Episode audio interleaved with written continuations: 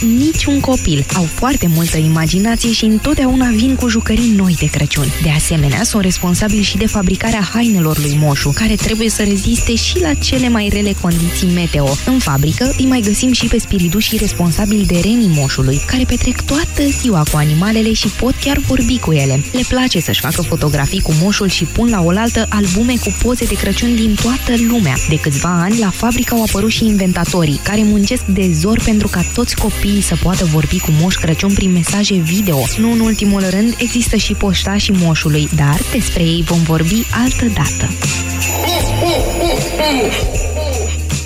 Sport acum cu Tudor Ciurescu.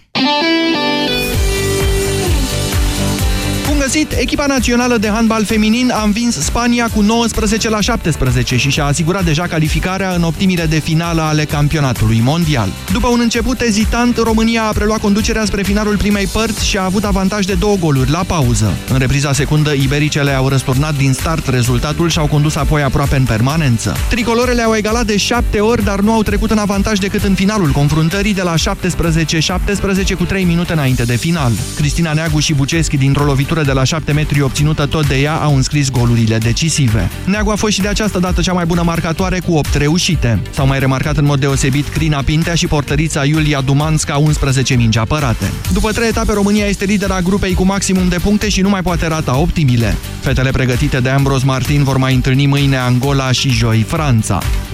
Una dintre cele mai importante echipe din Liga Campionilor în ultimii ani, Atletico Madrid, a fost eliminată în actuala ediție încă din faza grupelor. Echipa lui Diego Simeone a remizat la Londra cu Chelsea 1-1 după ce a condus până în minutul 75, dar depindea și de un eșec al Romei, care a trecut cu 1-0 de Karabag Agdam și a încheiat pe primul loc.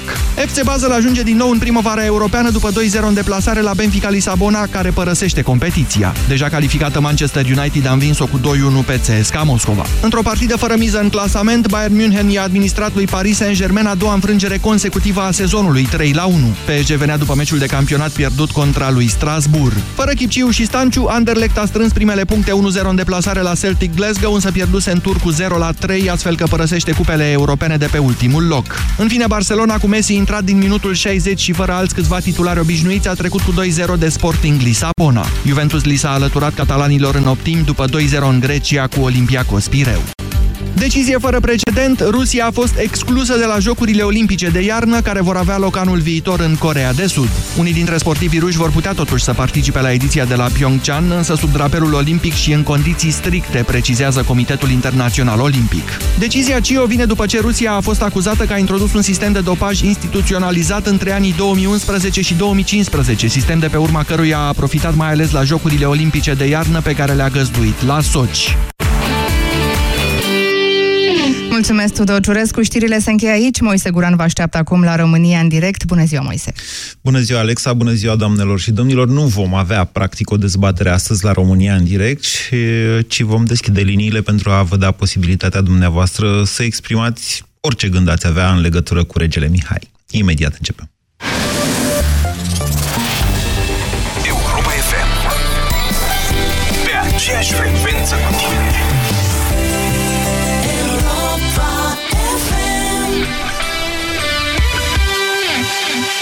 Informația este peste tot. Pilonul 2 este de adevăr o hoție la drumul mare. De ani de zile n-am avut contribuțiile plătite de către Ai angajați. și pozitiv la cocaină, la opiacee, la benzo și la amfetamine. Dar informația are sens doar pusă în context. Ascultă Europa FM. Ascultă știrile care contează. Toată lumea zâmbește. Flanco sărbătorește 23 de ani cu reduceri de până la 700 de lei la electrocasnicele Arctic și Beko. Cuptorul incorporabil Beko cu autocurățare catalitică, 8 funcții și 5 ani garanție este 799 de lei. În plus, ai rate fixe în lei fără adeverință. Beko. Flanco, brand românesc din 1994. Dusul încărcă. L-ai început cu copiii, iar acum îl continui cu nepoții. Nu mai ai aceeași mobilitate ca pe vremuri, dar nu doresc să strici bucuria nepoților stând pe margine. Fleximobil Activ este soluția completă pentru articulații sănătoase. Fleximobil Activ. Fii flexibil și mobil. Caută promoția Fleximobil Activ cu cel cadou în farmaciile HelpNet. Acesta este un supliment alimentar. Citiți cu atenție prospectul. Mai știi când ne gândeam cum o să fie la pensie, te trezești când vrei, mă rog, la șase, ești la piață, mai plimbi nepoții în parc, nu se poate mai bine de atât. Ba, se poate. Cum așa? De n-ar fi constipația asta, parcă mă încetinește. Nu ți-a spus medicul de Dufalac Fruit? Dufalac Fruit, laxativ eficient cu efect prebiotic, ajută la restabilirea ritmului fiziologic al colonului. Acționează delicat și are o aromă plăcută de prune, fiind potrivit pentru întreaga familie și pentru bunici. Dufalac Fruit, poți uita de constipație. Acesta este un medicament. Citiți cu atenție prospectul. A venit iarna, venim și noi cu oferte! La Selgros între 4 și 6 decembrie ai reducere 25% la gama de electrocasnice pentru îngrijire personală Brown, Philips și Remington și 10% la citrice, banane și pește congelat. Oferta este valabilă în limita stocului disponibil. Selgros, club pentru profesioniști și pasionați de bunătățuri. Ai vânătăi și te doare? Ai nevoie de Alegel. Alegel conține două principii active care combat eficient durerea și vânătăile. Cu doar una până la trei aplicații pe zi. Ale, gel pentru picioare sănătoase. Alegel este un medicament. Citiți cu atenție prospectul.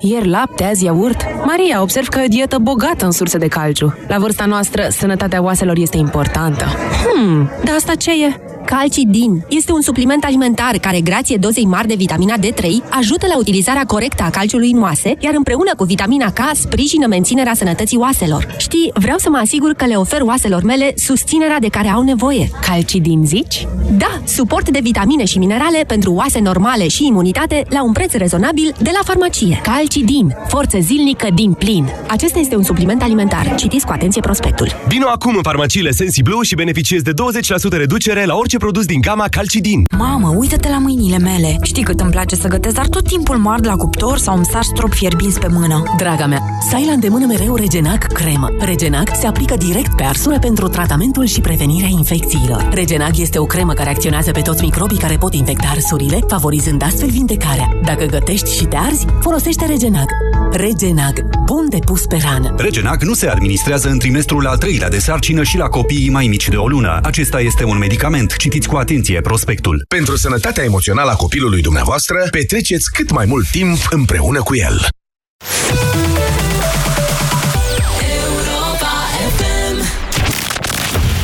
România în direct La Europa FM Emisiune susținută de Școala de Bani Un proiect de educație financiară marca PCR Bună ziua, doamnelor și domnilor! Numele meu este Moise Guran, iar astăzi o, facem, o să facem o ediție oarecum specială, așa, în sensul că, așa cum vă spuneam, nu va fi o dezbatere propriu-zisă, ci deschidem de la această oră liniile pentru dumneavoastră. Puteți suna la numărul 0372069599 pentru a exprima, pentru a vă da posibilitatea, că este emisiunea dumneavoastră, această România în direct, să exprimați un gând, ce gând doriți noastră în legătură cu regele Mihai. Până, până sunați dumneavoastră, eu o să trec așa în revistă viața lungă și tumultoasă a ultimului rege al României. Pentru cine nu știe, regele Mihai I al României s-a născut pe 25 octombrie 1921 la Sinaia. Urcă pe tron, cum se spune, în 1927, la uh, moartea regelui Ferdinand, asta pentru că tatăl său, regele Carol al II-lea, abdicase de la domnie la câteva luni după nașterea regelui Mihai. În 1927, totuși, vă dați seama, regele avea 2 ani, nu putea fi sub uh, uh, nicio formă rege, așa că o regență legal, regală asigurată de unchiul său în principal, dar și de patriarhul Miron Crizdea și de președintele în alte curți, a asigurat uh, uh, conducerea, cum ar veni, tronul, până în 1930, când regele Mihai I este detronat la vârsta de aproape 6 ani, 5 ani și ceva, este detronat de tatăl său Carol al II-lea, care se întoarce în România cu sprijinul politic al uh, principalelor partide, este proclamat rege în Parlamentul României, iar Mihai primește titlul de voievod uh, de Alba Iulia, un titlu care nu exista, a fost uh, inventat la momentul respectiv. În 1940, regele Carol al II-lea abdică din nou, acordându-i puteri speciale mareșalului generalului, de fapt era la vremea respectivă Ion Antonescu, după colapsul de fapt de facto al statului român, după pierderea a jumătate din Ardeal și a Basarabiei. Nici de data aceasta regele Mihai nu are propriu-zis acces la putere. Primul moment în care se manifestează ca rege este uh, lovitura de stat de la 23 august 1944, despre care toată lumea știe cam tot ce s-a întâmplat atunci. Este un moment destul de controversat. Am făcut, am discutat inclusiv aici, dacă vă mai amintiți, acum ceva ani, cred că sunt, ce ai fi făcut, v-am întrebat eu atunci dacă ai fi fost în locul regelui Mihai, dacă a făcut bine sau dacă n-a făcut bine, că uh, a decis arestarea mareșalului Antonescu și întoarcerea armelor împotriva Germaniei naziste. Un alt moment uh, extrem de important a fost cel de la 30 decembrie 1947, când regele semnează abdicarea.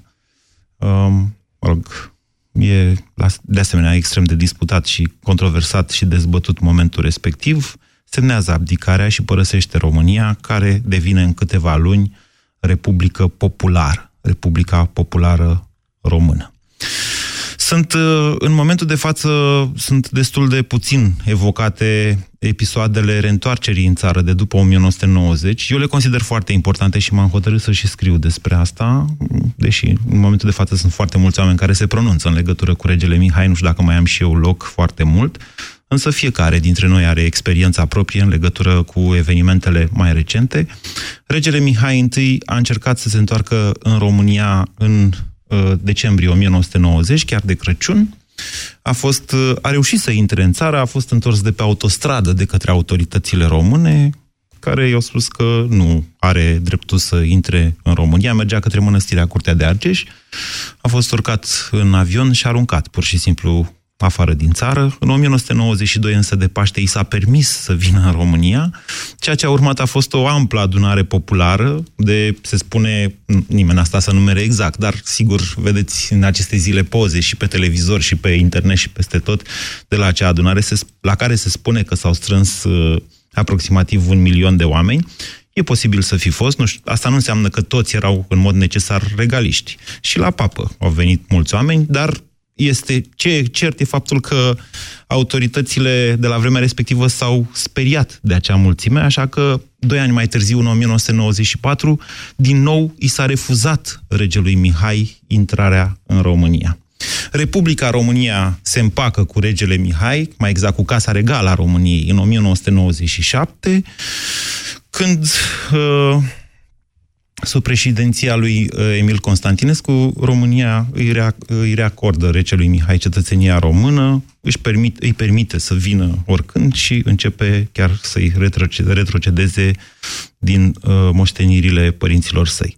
Regele Mihai, probabil că știți cu toții asta, sunt evenimente de dată mai recentă, s-a implicat mult în promovarea României, a unei Românii republicane adevărat, în uh, Europa, uh, a militat pentru integrarea țării noastre în Uniunea Europeană și în NATO, a ținut și cred că cam pe acolo s-a încheiat, de fapt, istoria casei regale.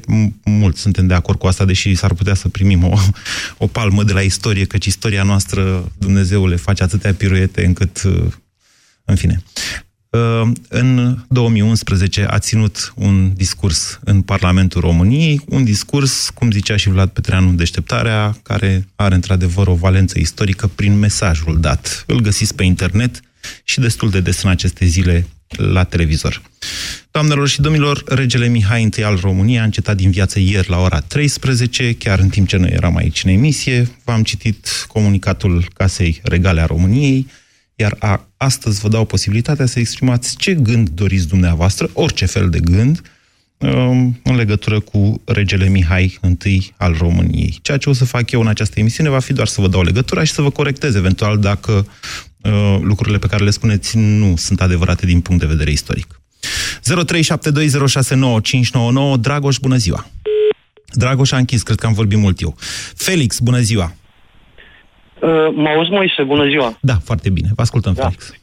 Uh, am să vă spun din punct de vedere istoric o, un lucru pe care l-am trăit ca nepot al lui Bonciog. Eu sunt Felix Bonciog din Craiova.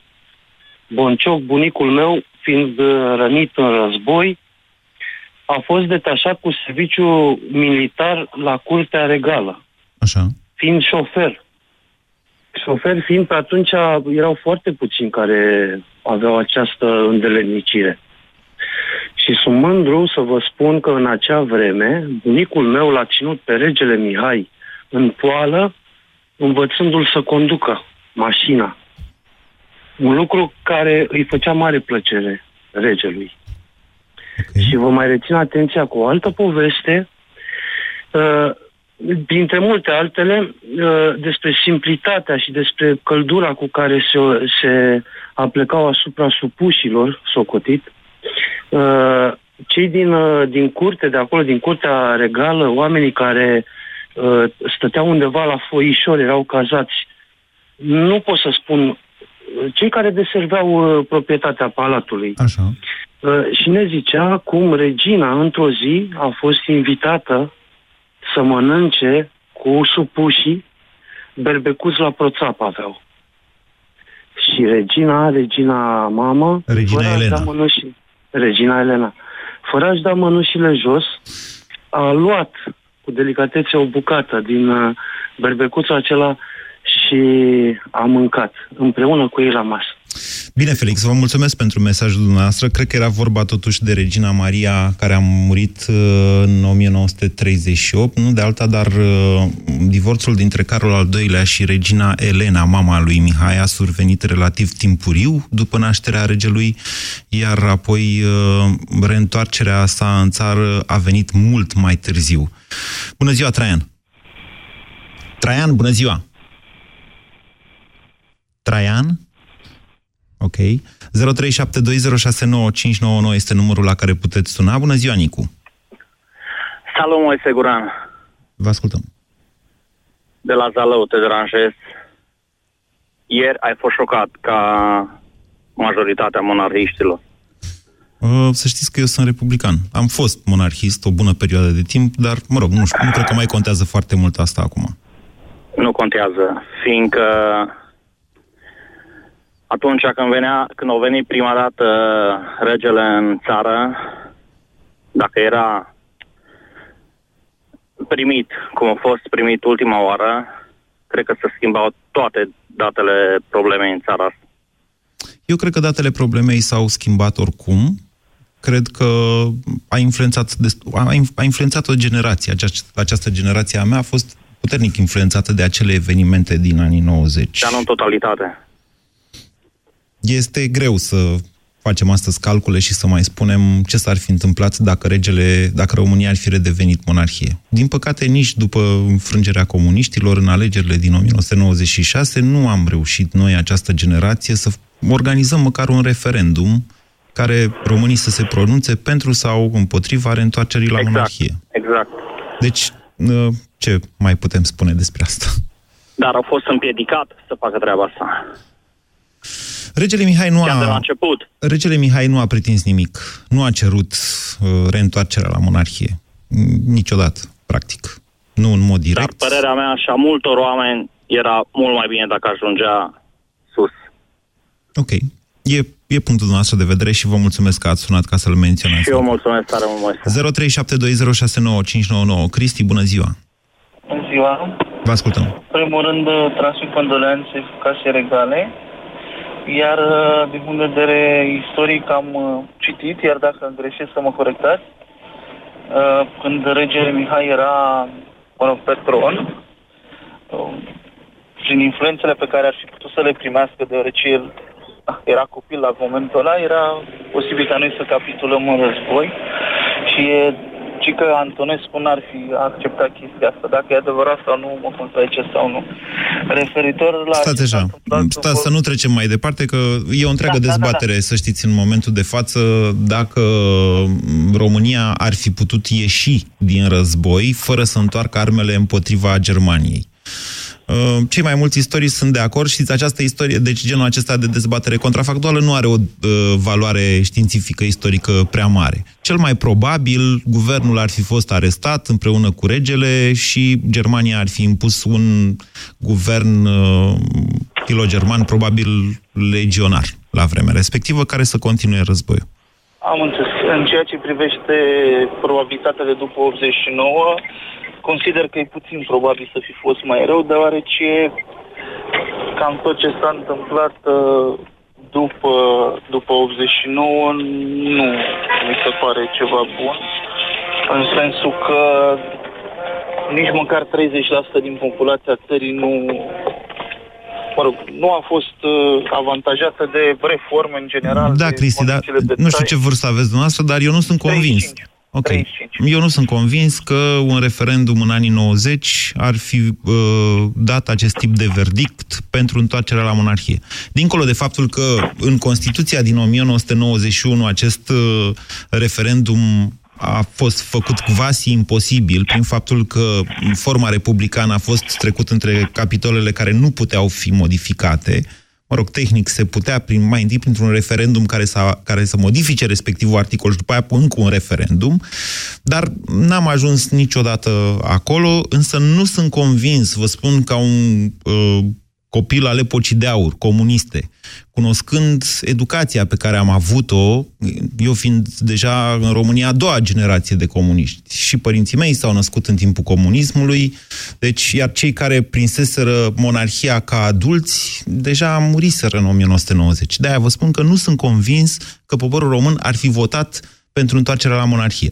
Ar fi meritat poporul român un astfel de referendum? Eu zic că da, dar e doar opinia mea. Bună ziua, Octavian! Octavian, bună ziua! Uh, bună ziua! Vă ascultăm. Uh, deci, referitor la întrebarea dumneavoastră, pot să vă spun că regele Mihai mi-a apărut într-o prima ipostază pe vremea când eram uh, copil, în timpul de după... Uh, Dați-vă un pic mai lângă geam, Octavian, că aveți semnalul destul de slab și se întrerupe. Octavian? V-am pierdut. Da, îmi cer scuze, nu aveți semnal bun și nu se înțelege ce spuneți. 0372069599, vă reamintesc că astăzi uh, vorbim despre regele Mihai, puteți suna să spuneți ce considerați dumneavoastră că e de spus, orice. Bogdan, bună ziua! Bună ziua, Moise! Vă ascultăm. Uh, profit de această ocazie. Eu unul nu am prins uh, monarhia absolut deloc. Îmi sunt născut în 86. Deci nici măcar per perioada Revoluției mi este, uh, să spunem așa, a fost trăită ca, un, ca și un copil. Dar ieri, de după ora 13, am apucat să văd uh, ieri spre seară câteva din documentarele prezentate pe uh, TV și pot spune doar atât că uh, a murit un om care și-a iubit țara, care și-a sacrificat uh, viața pentru această țară, un om care a fost rege cu numele, pentru că a avut o viață modestă, pe care a dedicat-o din ceea ce am, am putut afla ieri uh, uh, familiei și țării, okay. care n-a știut să-l prețuiască, țară care, sau țara ai cărei conducători din vremea respectivă l-au, uh, l-au uh, desconsiderat a, și folosesc termenul ăsta ca un termen elegant. Sunt termene mult mai dure pentru a cataloga modul cum a fost tratat regele Mihai și familia regală și monarhia în Nu general. l-au desconsiderat. L-au considerat tot timpul, de fapt, un adversar, un, post, un potențial adversar politic periculos Un și de dușman, aceea au preferat să-l spunem țină așa. departe, mai degrabă.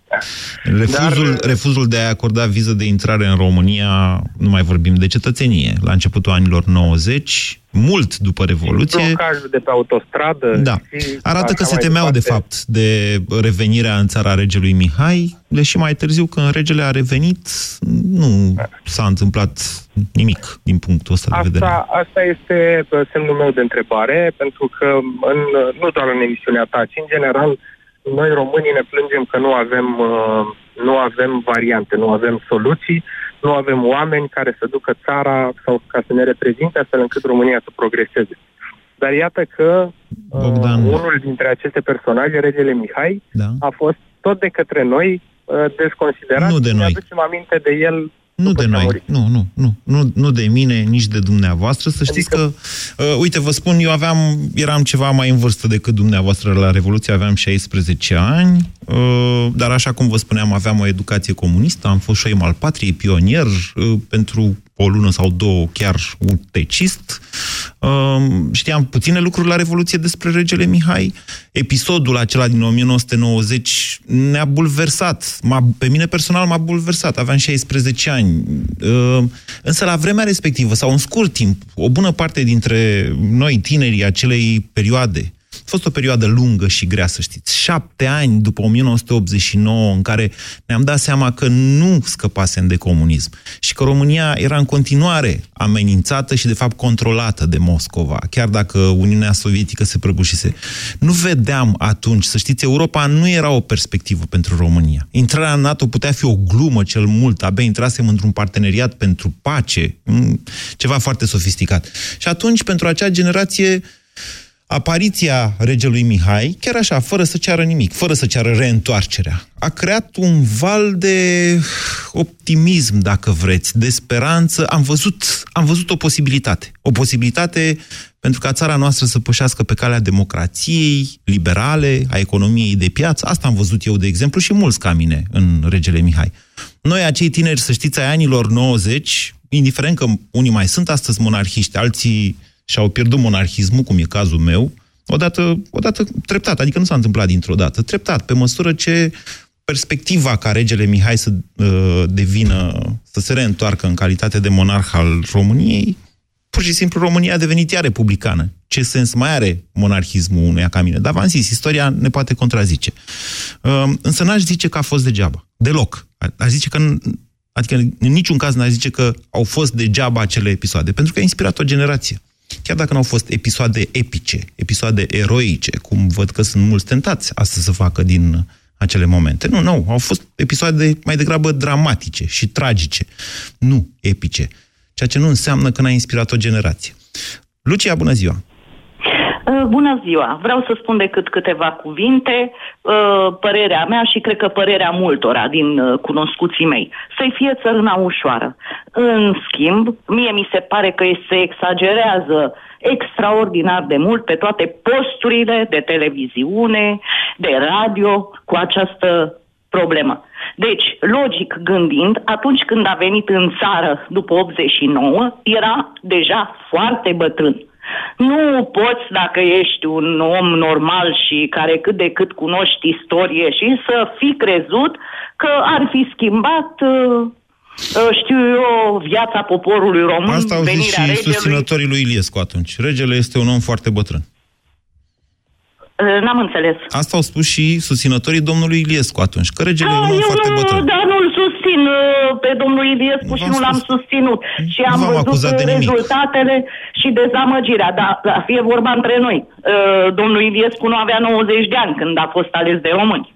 Uh, m, Dar în 2000 câți ani avea domnul Iliescu? Da, nici nu știu, vă dați seama cât de important a fost încât Vă nici las- nu știu, dar Lucia- 90 de ani nu avea, pentru că el are acum 80 și vreo 7, parcă. Da, vă las pe dumneavoastră să căutați să faceți această cercetare pe internet, să știți că în 1990 regele era foarte valid și lucid, mai ales din punct de vedere al uh, valorilor morale.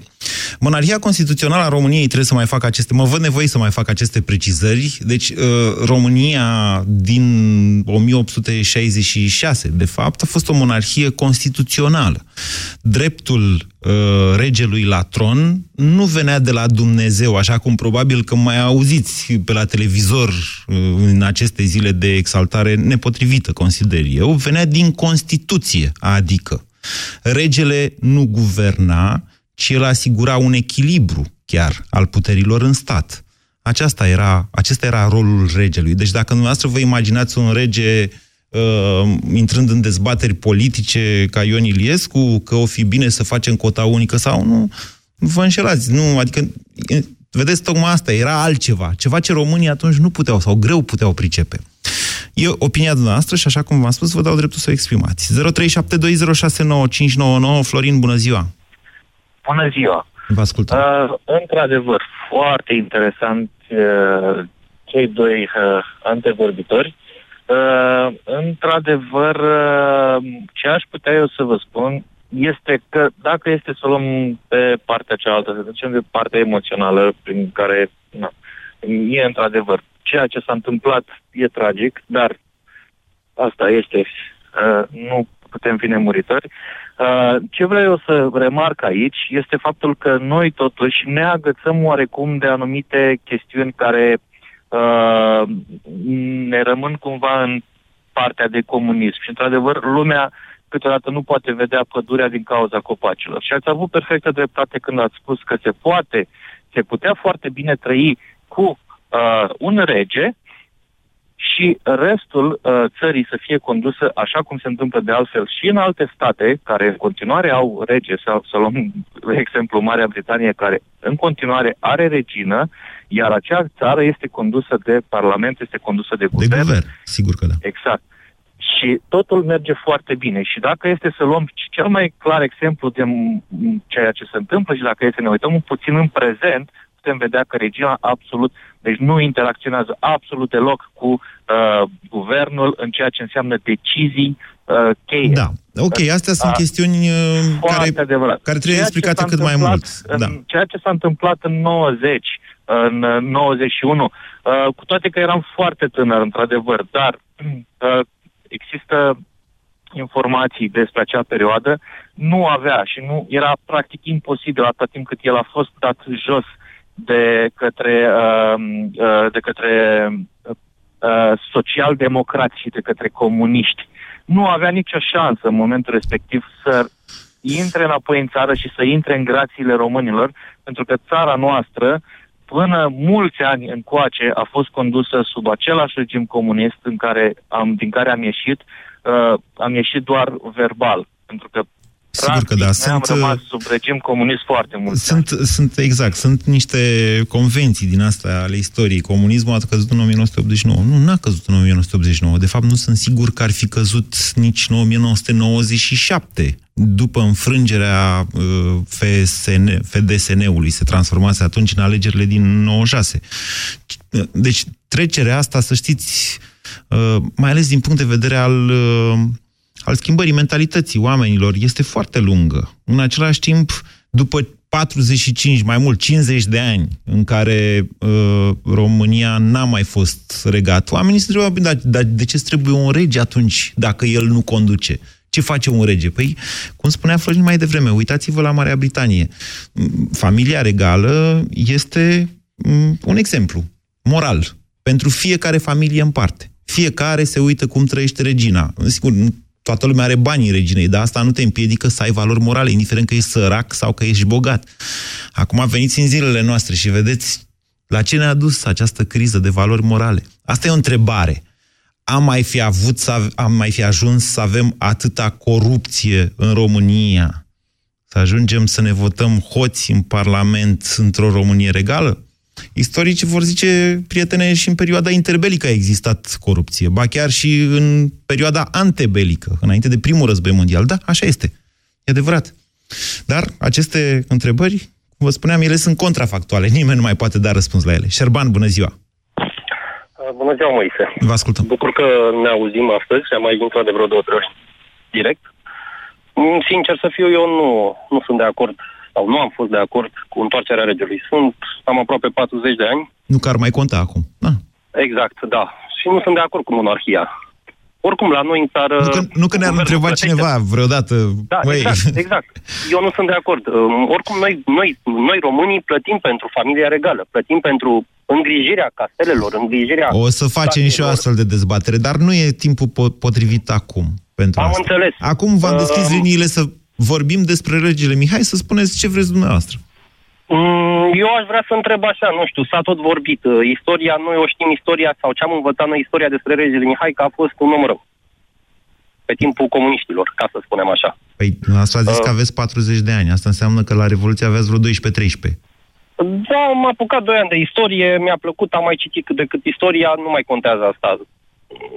Ce s-a discutat, deci pe tot timpul comunismului, nu neapărat eu, deci noi despre rege, foarte multă lume, toată lumea spunea că este un om rău, că a fost, pardon, o persoană rea. Dar eu aș vrea să întreb, uh, când a abdicat, da. chiar așa este că a plecat cu o garintură de aur, cu un tren de aur? Din ce știu eu, eu nu e adevărat acest lucru, dar aceste, aceste lucruri sunt documentate de istorici. Destul de bine documentate. Le găsiți. Dacă dumneavoastră vreți să știți, eu vă asigur că o să găsiți. Bine, Șerban, vă mulțumesc. Vă urez succes. Uite, faptul că, paradoxal, deci a trebuit să moară regele pentru ca oamenii să-și pună întrebări. Chiar, doamne, sunt importante. Sunt evenimente importante din istoria noastră. Să le dezbatem doar în măsura în care ele ne fac să le cunoaștem mai bine, că v-am spus, nu e, acum degeaba mai stabilim noi că a făcut bine sau că n-a făcut bine regele um, pe 23 august 1944 sau că pe 30 decembrie 1947 a abdicat sau nu. E important însă să știm că s-a întâmplat și ce s-a întâmplat atunci, indiferent fiecare ce părere are despre asta. Radu, bună ziua! Bună ziua, am și eu o părere, dacă îmi permiteți să o exprim. Uh, cred că în momentul de 23 august rămâne să fie dezbătut de istorici. Până atunci însă uh, personalitatea regelui trebuie înțeleasă într-o perspectivă multiplă. Așa. Uh, ca un om care a făcut ceva pentru țară, ne cerând ceva, eu personal nu sunt regalist, însă uh, mă gândesc că un reper moral în societate ar fi avut un super impact sau un altfel de impact în, într-o Românie modernă. Da, dar de ce? Domnul Iliescu n-a fost reper moral? Că a fost un om așezat la casa lui, s-a ținut de familie, ca să zicem așa? Da, da, ne uităm și pe cine și-a promovat în camarină sau, mă rog, în, în aparatul de stat și atunci vedem că, de fapt, lucrurile au fost diferite. Nu cred că domnul Iliescu a avut propriu-zis o camarilă. Dar a închis ochii la multe lucruri și a avut, într-adevăr, în primii ani cel puțin, niște consilieri ca ghebiși de dreptul, dovediți în sensul ăsta. Sunt morți da. acum, dar istoricii au scris despre asta și, dacă vreți, eu vi și numesc, dar nu e momentul acum. Hai să vorbim despre rege. Da, eu asta cred că impactul ar fi fost unul asupra moralității, am fi fost un pic mai așezat și mai morali și spiritul românesc n-ar fi mers către uh, scurtături sau către înțelegeri sau către trădare sau către orice altceva. Interesant ce spuneți, mai ales că ați adus uh, spiritul românesc în discuție. Spiritul românesc, vedeți, noi suntem un popor creștin și mai și batem toba pe chestia asta. Că suntem creștini, da, dar ca popor creștin, uite că pare că, mi se pare mie, poate, poate totuși nu înțeleg eu lumea în care trăim la fel de bine ca alții.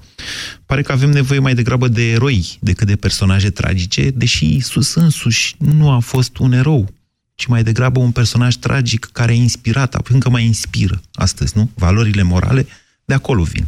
Interesant. Cătălin, bună ziua! Bună ziua, vă salut! Vă, vă uh, vă sunt din Ardeal. Din punctul meu de vedere, monarhia a încetat în România în 1947, odată cu aplicarea regelui. Din punct de vedere juridic, e... probabil că da, deși să știți că și asta da. e dezbătută la un moment dat. Era dezbătută. Iar uh, odată cu moartea suveranului, fostul suveran al României, din punctul meu de vedere, monarhia s-a terminat cu totul în țara asta. Pentru nu știu, că niciodată. nu văd uh, altă șansă de a reveni având da. în vedere mentalitatea poporului român din ziua de azi. Da, așa o fi, cum ziceți dumneavoastră, dar eu vă spun așa, că în octombrie 1918, când România era îngrămădită într-o parte din Moldova, în Moldova de fapt toată, da. iar regalitatea era la Iași, nimeni nu-și imagina încă în câteva zile mm, vom avea România dodolață. În, vreți să vă mai dau de exemple? Păi, bineînțeles, de fiecare dată e câte o conjunctură. Uite, vă mai dau exemple. În 1948, Revoluție, înfrântă. Câțiva băieți din Bucovina, între care unul din ei, pe numele său Alexandru Ioan Cuza, semnau o declarație în care ziceau, domnule, noi vrem să se unească Moldova cu țara românească. Alții au râs. În 11 ani, băiatul respectiv veneau prieteni în cazinou și ziceau, hai că ai fost ales domnitor. În câteva zile intra în istorie, într-o Românie unită. Deci a, asta e istoria României, să știți. În 50 și... Uh, habar n-am, în 53, la moartea lui Stalin, să zicem. Își imagina da. cineva că uh, preferatul său, Gheorghiu Dej, va deveni naționalist, antisovietic în câțiva ani? Asta e istoria țării noastre. În septembrie 1989, că m-ați provocat acum și îmi vin în cap lucruri. În septembrie 1989, la al 14-lea congres al PCR, și imagina cineva că în trei luni Ceaușescu va fi mort?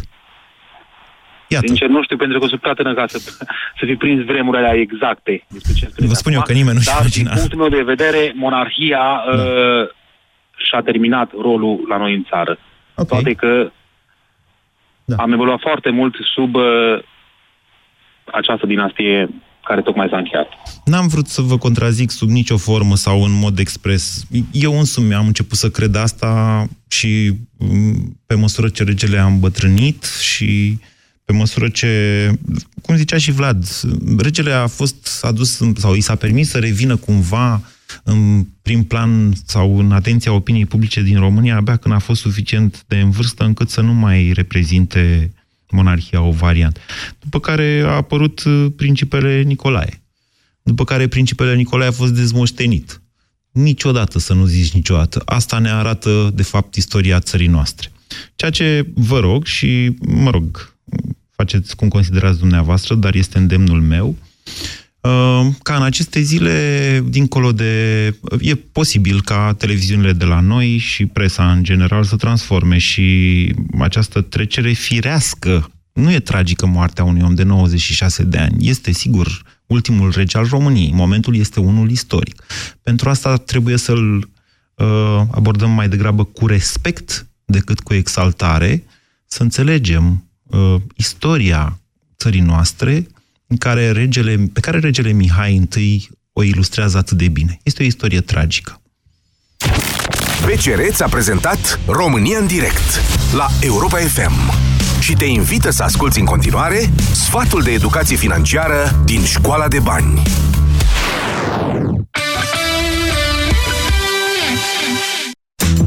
Probabil te întreb de multe ori la finalul unei zile pe ce ai cheltui banii. Mesele în oraș sau la birou și cafeaua se numără printre lucrurile pe care se duc cei mai mulți. Cum poți să reduci aceste cheltuieli fără să renunți totuși la gustarea rapidă înainte de a te întoarce la birou sau ceva dulce pentru un plus de energie? Cel mai simplu e să-ți faci un bilanț pe 30 de zile pentru a vedea clar ce și când ai consumat și cât te-a costat. Să găsești magazinele de unde poți cumpăra aceleași gustări la prețuri mai mici sau chiar să ți le faci de acasă singur, iar ieșirile în oraș să fie doar pentru momente speciale sociale sau întâlniri cu prietenii. Potrivit statisticii, în medie un român cheltuie aproape 40 de lei pe săptămână pe cafea. Pentru unii poate fi puțin, pentru alții mult, însă cert este că dacă îți prepari una înainte de a pleca spre serviciu, ai putea înjumătăți cheltuiala.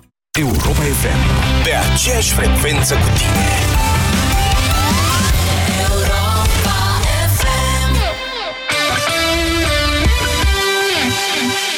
Ministrul Agriculturii, domnul Daia, a făcut următoarea declarație și citez Solurile pe care le-au creat mințile cercetătorilor români a adus în pragul de exprimare biologică puterea genomică de a cântări pe orice cântar această producție de 10 tone la hectar, care nu putea fi întrezărită indiferent cât de visător era în actul cercetării și cât de puternic mobilat de dorința de a învinge ca să poți să întrezărești o asemenea producție, care astăzi este o realitate. Mie la Daia îmi place că vorbește cursiv.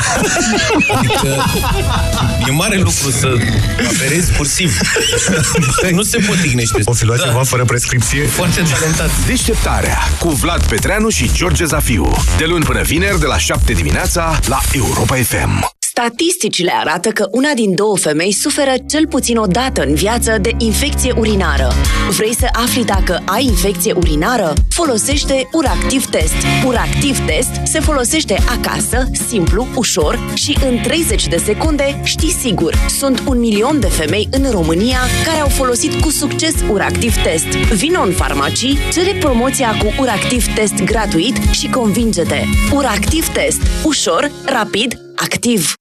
La TV Sancmond descoperă lumea prin documentare fascinante. Călătorește în locuri incredibile de pretutindeni și din totdeauna. Hrănește-ți curiozitatea cu documentarele TV Sancmond, subtitrate în limba română. În fiecare miercuri de la ora 22, în reluare marți, joi, sâmbătă și duminică de la ora 19.30.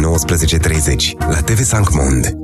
Eu nu mai vin cu tine cu mașina, punct. Dar uh, ce-am greșit? E puraj. Nu mai spune e puraj, că tot timpul mi-e rău când mergem undeva. Ori am rău de mașină, ori nu știi tu să conduci. Eu nu mă mai urc în mașină. Emetix, formula complexă creată pentru orice rău de mișcare. Ai rău de mișcare? Ia Emetix. Acesta este un supliment alimentar. Citiți cu atenție prospectul. Atenție! Acest mesaj conține informații importante pentru siguranța ta și a celor dragi ție. Pune viața familiei tale pe primul loc și protejează-o printr-un simplu gest. Instalează-ți detectoare de incendiu, pentru că viața celor dragi este neprețuită. În ultimii trei ani, peste 500 de persoane puteau fi salvate dacă și-ar fi montat în locuință detectoare de incendiu. Este un simplu detector, dar îți poate salva viața. Mai bine previi decât să nu fii. Instalează-ți detectoare de incendiu. RISC. O campanie inițiată de Inspectoratul General pentru Situații de Urgență cu sprijinul EON România și Delgaz Grid. Tușești, febră, îți curge nasul. Parcă ai sta în pat toată ziua. Descoperă efectul noului Teraflu Max răceală și tuse. Teraflu Max răceală și tuse. Conține doza maximă de paracetamol, admisă fără rețetă și tratează rapid cele mai supărătoare simptome de răceală și gripă. Noul Teraflu Max răceală și tuse. Pentru ca tu să fii din nou în formă maximă. Recomandat persoanelor peste 16 ani un plic la 4-6 ore. Nu luați în sarcină sau alăptare. Acesta este un medicament. Citiți cu atenție prospectul. Macht Silver. Baterie cu 5 ani garanție. Făcută să te țină mai mult decât mașina. Macht. Robot Power. Sindolor Gel nu se aplică în cazul durerilor din dragoste. Dar dacă mă doare spatele și dacă am rămas cu gâtul înțepenit... Masez ușor cu Sindolor. Sindolor Gel conține trei substanțe active și are triplu efect.